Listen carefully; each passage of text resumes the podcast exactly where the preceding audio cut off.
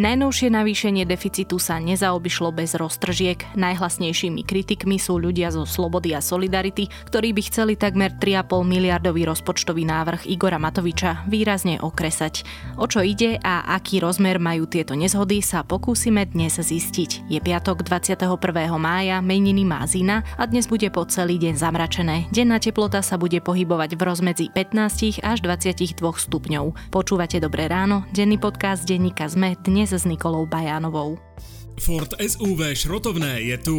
Zastavte sa s vaším starým autom v Autopolise na Panonskej a vymente ho za nové SUV Ford Puma alebo Kuga. Získajte okamžite dostupné modely aj v hybridných verziách so zľavou až do 9600 eur. Autopolis vám zdarma pribalí aj 5-ročnú záruku a financovanie na splátky. Navštívte Autopolis a vyberte si na testovacej jazde svoje nové SUV Ford. Viac na www.autopolis.sk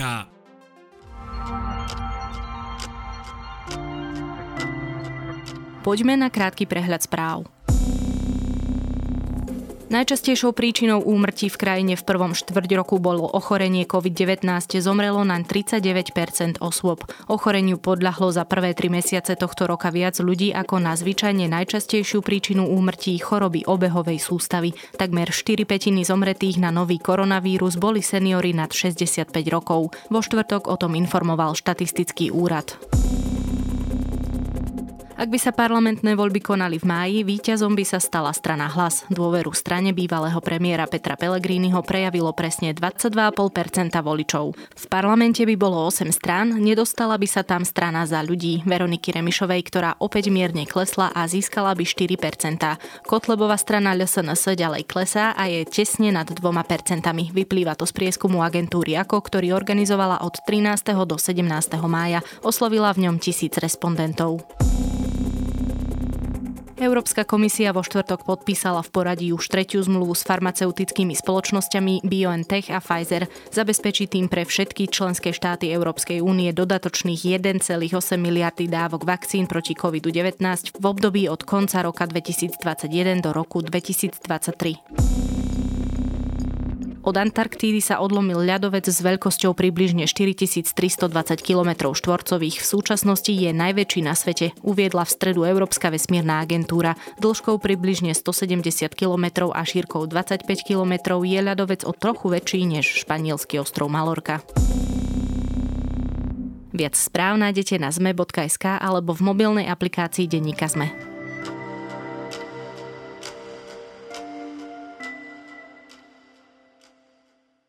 Vládne strany sa naťahujú o rozpočet. To by nebolo asi ničím zvláštne, no deje sa to nám, ľuďom, na očiach. Igor Matovič chce navýšiť výdavky vlády o takmer 3,5 miliardy eur, pričom táto suma, ako aj sám povedal, stále rastie, no slobode a solidarite sa to zdá priveľa a prirýchlo. Minister financií by totiž chcel zmenu presadiť cez skrátené legislatívne konanie. Je možné, že tak spraví aj za cenu porušenia koaličnej dohody. Neprešiel tak ani týždeň a spory okolo kolúznej väzby, najmä medzi sme rodinou a stranou za ľudí vystriedala iná vážna debata. Ako ju koalícia ustojí, sa budem pýtať zástupcu šéf-redaktorky denníka ZME Jakuba Fila. My nie sme proti vôbec nejakému navýšeniu rozpočtu. Chápeme, že pandémia, najmä teda tá druhá vlna, spôsobila o mnoho viac škôd, ako sme odhadovali, takže my súhlasíme s navýšením. Ale máme otázky. Myslím si, že to je úplne pochopiteľné, že keď sa bavíme o 3,4 miliardách eur, tak máme otázky. Dovolím si v tejto súvislosti hneď na úvod vyzvať predstaviteľov strany SAS, aby sa zodpovedne konečne začali správať. Zatiaľ to bohužiaľ vyzerá, že si urobili z veľmi vážnej témy, a to je štátny rozpočet, opäť príčinu na to, aby vyvolali spor v koalícii a postupne začína mať pocit, že SAS sa premenuje zo strany odborníkov na stranu rozbíjačov vlády.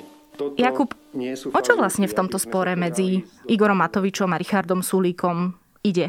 Dalo by sa jednoducho povedať, že ide o peniaze, len bolo by to veľmi také klamlivé zdôvodnenie, lebo to, že ten štát alebo vláda chce zvýšiť rozpočet je v situácii, v akej sme v zásade veľmi prírodzené. Aj eh, medzinárodné inštitúcie, aj Európska komisia vlastne svojim balíčkom alebo v podstate všetky, všetky iné štáty idú, idú do toho opatrenia nejakým spôsobom zvyšovať rozpočet. Či už majú naše trendné zdroje, alebo si ich budú požičiavať tak ako my, keďže predchádzajúce vlády nehospodárili zrovna, zrovna vyváženie. Takže to opatrenie vo svojej podstate tým, že ide o peniaze, tak ale má svoje rácio. No. A keď sa na to ale pozrieme inou optikou, že o čo v tomto spore ide, tak e, tá druhá odpoveď sa natíska, že ide o ega dvoch mužov, ktorí sú spolu dni, týždne, mesiace a roky a v podstate 10 rokov ako v nejakom kontinuálnom spore. A ten spor v podstate sústavne vybubláva a každý z nich ho svojím spôsobom priživuje prilieva nejaký olej do ohňa. Nám sa môže zdať, že to viac robí Igor Matovič a ja si vo finále myslím, že to robí trochu viac Igor Matovič, ale v zásade obaja majú maslo na hlave. Hej? Ani Richard Sulík v tom vôbec nie je, ako by som povedal, čistý. Takže o to teraz sledujeme. Ale napriek tomu dá sa povedať, kto z nich dvoch má pravdu? Ten spor je mnohovrstvový. A potom e, odpoveď na otázku, kto z nich dvoch má pravdu, závisí tiež od toho, že koho práve v tom momente počúvame a ktorá vrstva toho sporu sa rieši. Na základní toho sporu na úplne spodku je teda ako snaha o navýšenie rozpočtu a tam sa v zásade zhodujú. Hej. Proste musíme do toho rozpočtu naliať nejakým spôsobom viac prostriedkov, lebo okrem toho, že musíme sanovať pandémiu, musíme riešiť e, a platiť priame následky pandémie, tak zároveň potrebujeme platiť aj nejaké ďalšie výdavky, ktoré zase môžu pomôcť trošku naštartovať e, rýchlejšie nejaký ozdravnený proces. Takže v tom sa zhodujú. Tá druhá vrstva je potom o, o tom, že okolko by sa ten rozpočet mal navýšiť. Tam sa už rozchádzajú. Igor Matovič hovorí o 3,5, Richard Sulík hovorí o 1,8, alebo proste lietajú tam rôzne, rôzne čísla. Tá aktuálna informácia je, že na pozadí vlastne tí experti dochádzajú k úplne k iným číslam a tie rokovania prebiehajú. No a potom tie, tie ďalšie vrstvy sú už v tom, čo si ako keby vykrikujú obaja páni. Mediálne oveľa viac Igor Matovič a tým je vlastne o dosť otravnejší. A tam už proste odpovedať, že kto má pravdu, no každý v niečom. Hej, skôr je veľmi ako keby by som povedal priamo až nechutný ten spôsob, akým to robia, ale znova zvýrazním, že v tom mediálnom priestore mi oveľa nesympatickejší spôsob, akým to robí Igor Matovič.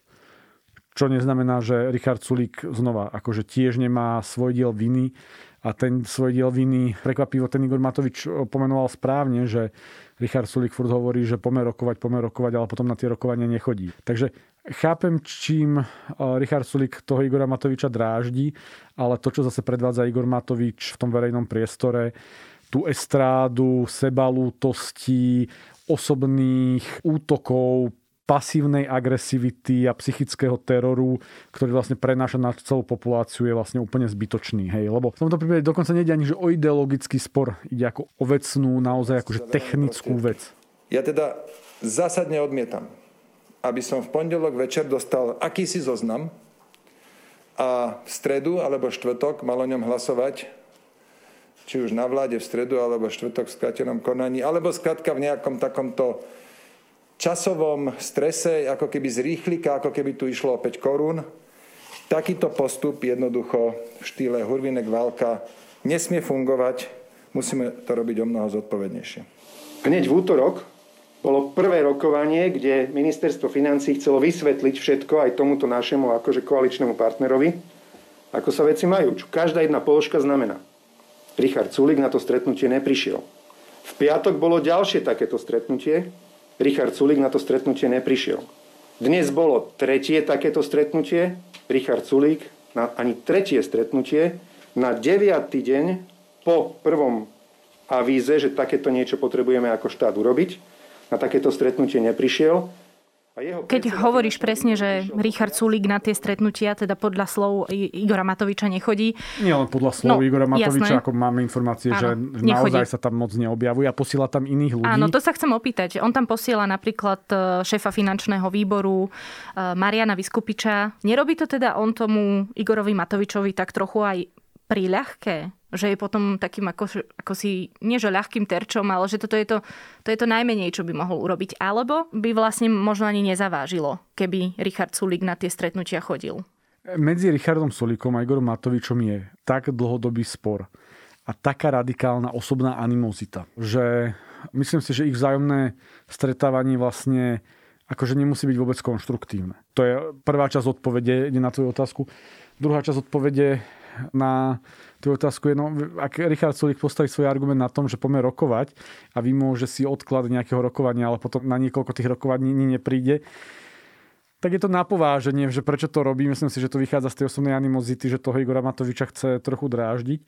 Ale ďalšia časť tej odpovede je, no ale o, navýšenie rozpočtu 4 miliardy je tak zásadné, že sa musí diať na tých najvyšších politických poschodiach. To je ako na slovenské pomery, že obrovitánske množstvo peňazí. Celý záchranný balík Európskej únie je vlastne iba dvojnásobný na ďalšie 3 roky. Ja si na druhej strane zase myslím, že nemusia tie detaily, tie handrkovačky o 10 miliónov, o 20 miliónov, o 100 miliónov, ako riešiť e, riešiť ministri. Veď e, to je ako aj pri obyčajnom zákone, alebo pri tom znova Igorom Matovičom veľmi spackanom prezentovaní daňovo-odvodovej reformy. Veď tu nepripravuje minister. Tu pripravuje tým odborníkov, ktorí prepočítavajú, licitujú, komunikujú s odborníkmi z iných rezortov a teda jasné, že ten minister je politickým garantom toho rozhodnutia. Hej? Takže proste ich vzájomný vzťah sa dostal do takého štádia, že e, škodí veci. Bolo by veľmi ľahké zvaliť vinu na jednoho alebo na druhého, každý má, každý má to, to svoje maslo na hlave, ale vravím, myslím si, že to, ako to potom Igor Matovič následne sa snaží prezentovať v tom verejnom priestore, tými svojimi, ako mnohí moji kolegovia, alebo aj verejnosť e, internetová nazýva, že plačovkami, tak v tomto prípade to žiaľ Bohu proste platí tak tej veci ešte vôbec nepomáha a navyše to hrozne zaťažuje, za, zaťažuje celý národ. Ako ja naozaj od začiatku marca, kedy vlastne prepukol Sputnik a kedy sa naozaj tá verejná komunikácia Gora Matoviča ktorá akože gradovala od jesene, hej, ale dostala sa naozaj do toho, čo som nazval tú estrádou sebalútosti a, a osobného, pasívne agresívneho proste hnevu tak e, proste hrozne veľa ľudí mi odtedy hovorí, že, že ono vypína túto politiku, že, že k ním sa už nedostávajú tie vzdelenia, že proste sú, sú tým unavení. A, a myslím si, že za toto nemôže Richard Sulik, za toto môže Igor Matovič, ale myslím si, že Richard Sulik s tým trochu pracuje a toho Igora Matoviča práve preto takým spôsobom ako keby provokuje.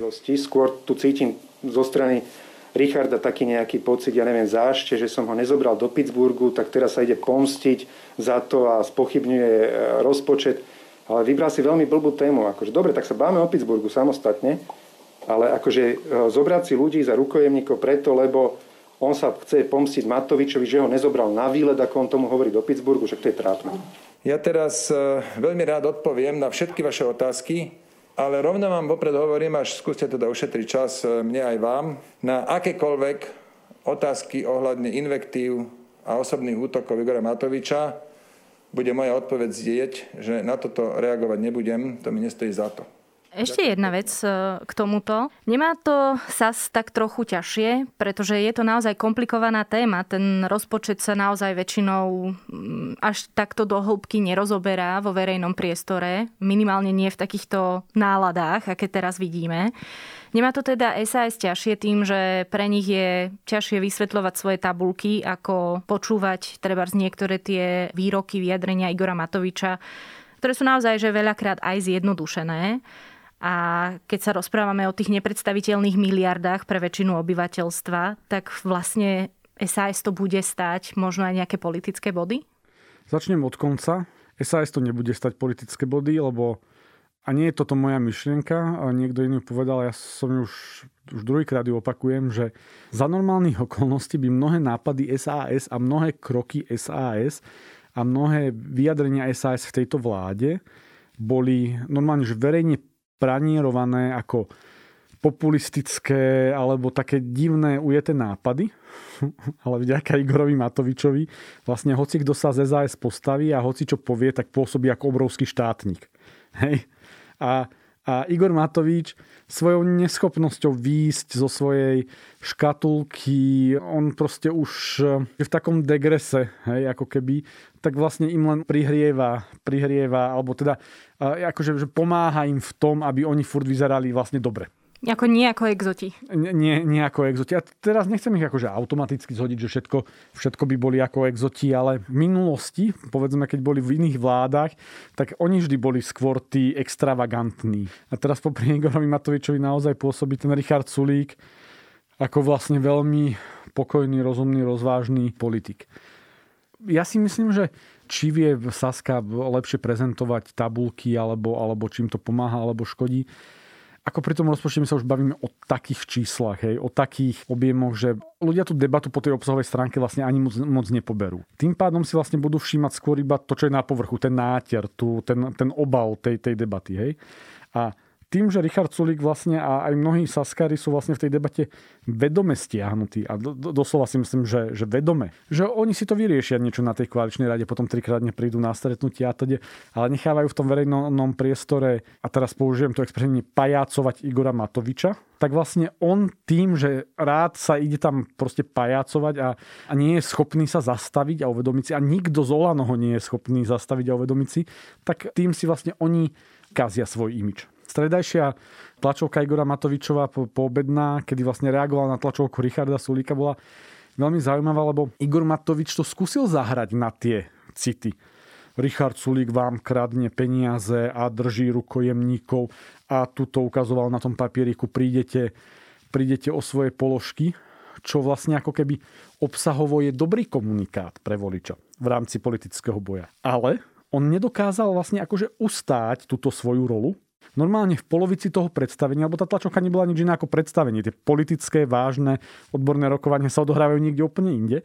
A on v polovici tohto predstavenia sa opäť dostal do seba lútosti, ako mu celý národ krivdí, ako on tu bojuje a je nepochopený, ako ho nikto nikdy nevypočul, ako ho ľudia, ešte keď bol v tom Pittsburghu, ako ten Sulik na ňo zautočil.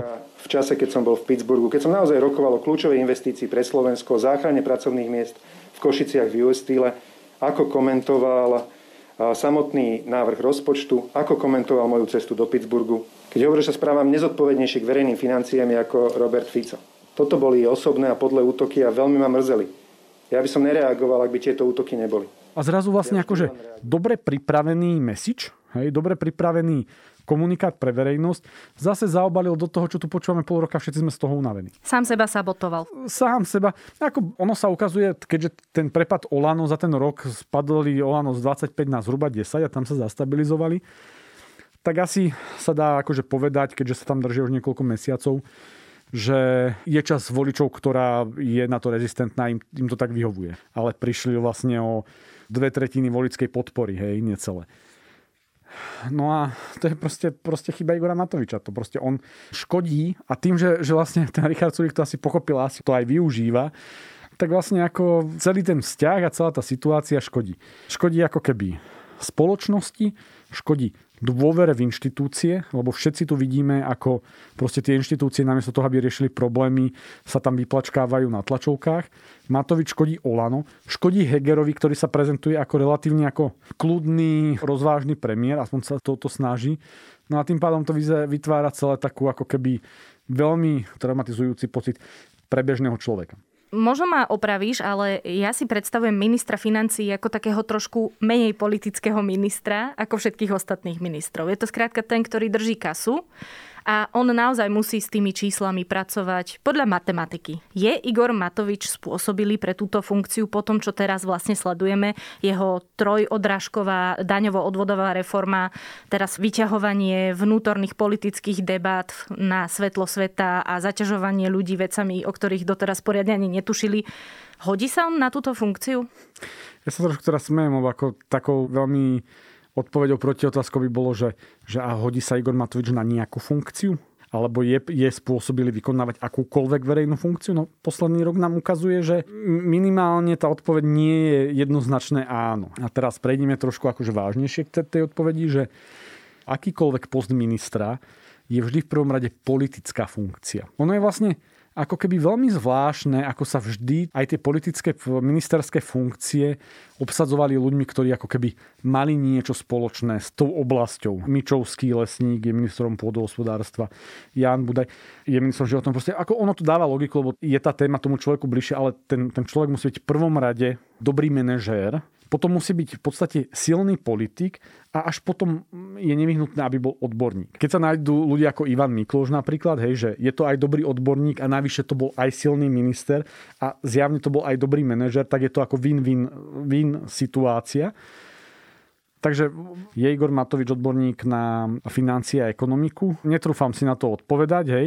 Pozrime sa spätne na jeho kvality. Takže 10 rokov robil estrádneho opozičného politika Predtým viedol firmu, kde minimálne sú podozrenia z pochybenia na daniach a teda a teda.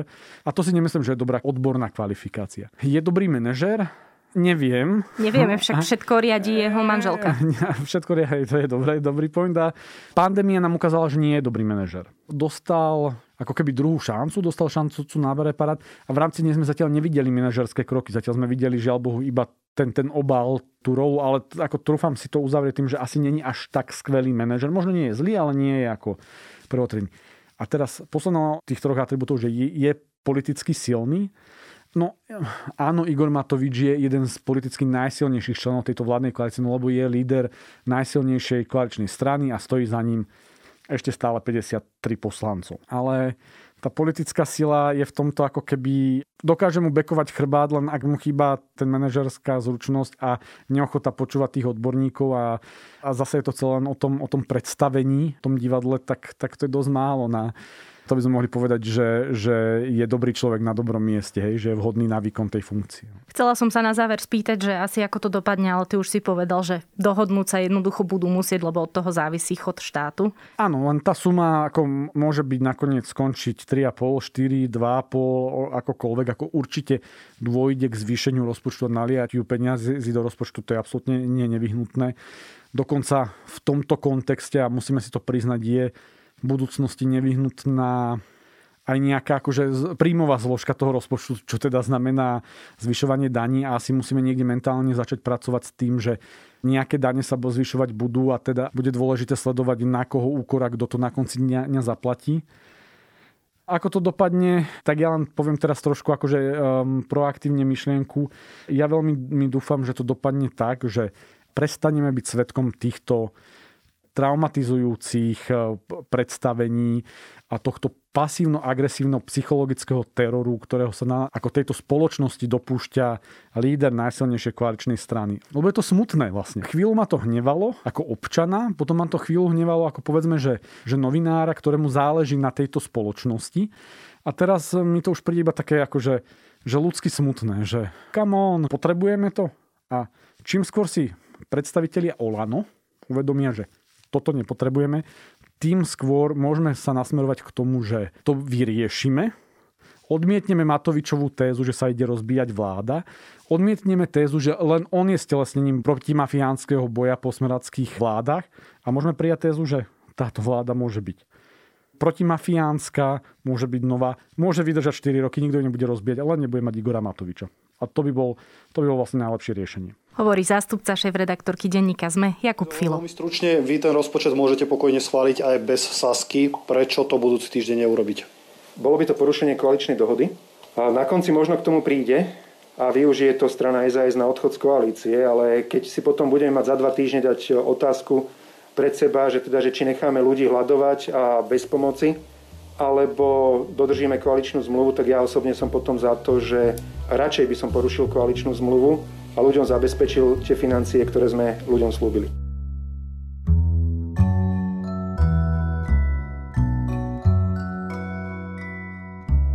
Podcast Reveal som tu odporúčala už niekoľkokrát, tento raz to bude najnovšia epizóda o americkom systéme na nápravu detí a hlavne jeho mnohých vadách, v ktorých by sme vedeli nájsť aj niekoľko paralel s tunajšími zariadeniami.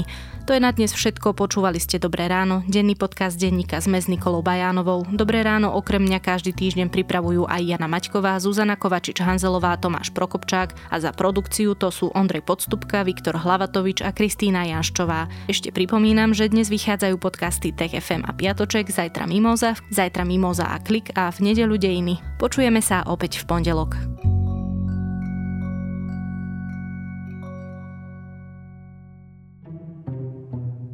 Ako lietajú lietadla? Je náš svet hologram? Ako fungujú okuliare na farbosleposť? Sme vo vesmíre sami? Odkiaľ prichádzajú komety? A ako sa žije na vesmírnej stanici? Moje meno je Jozef. Moje je Samuel. A na takéto otázky hľadáme odpovede vo Vedatorskom podcaste. Ktorý vychádza pravidelne každý týždeň v útorok. Nájdete ho na všetkých podcastových aplikáciách. A na stránkach denníka Sme.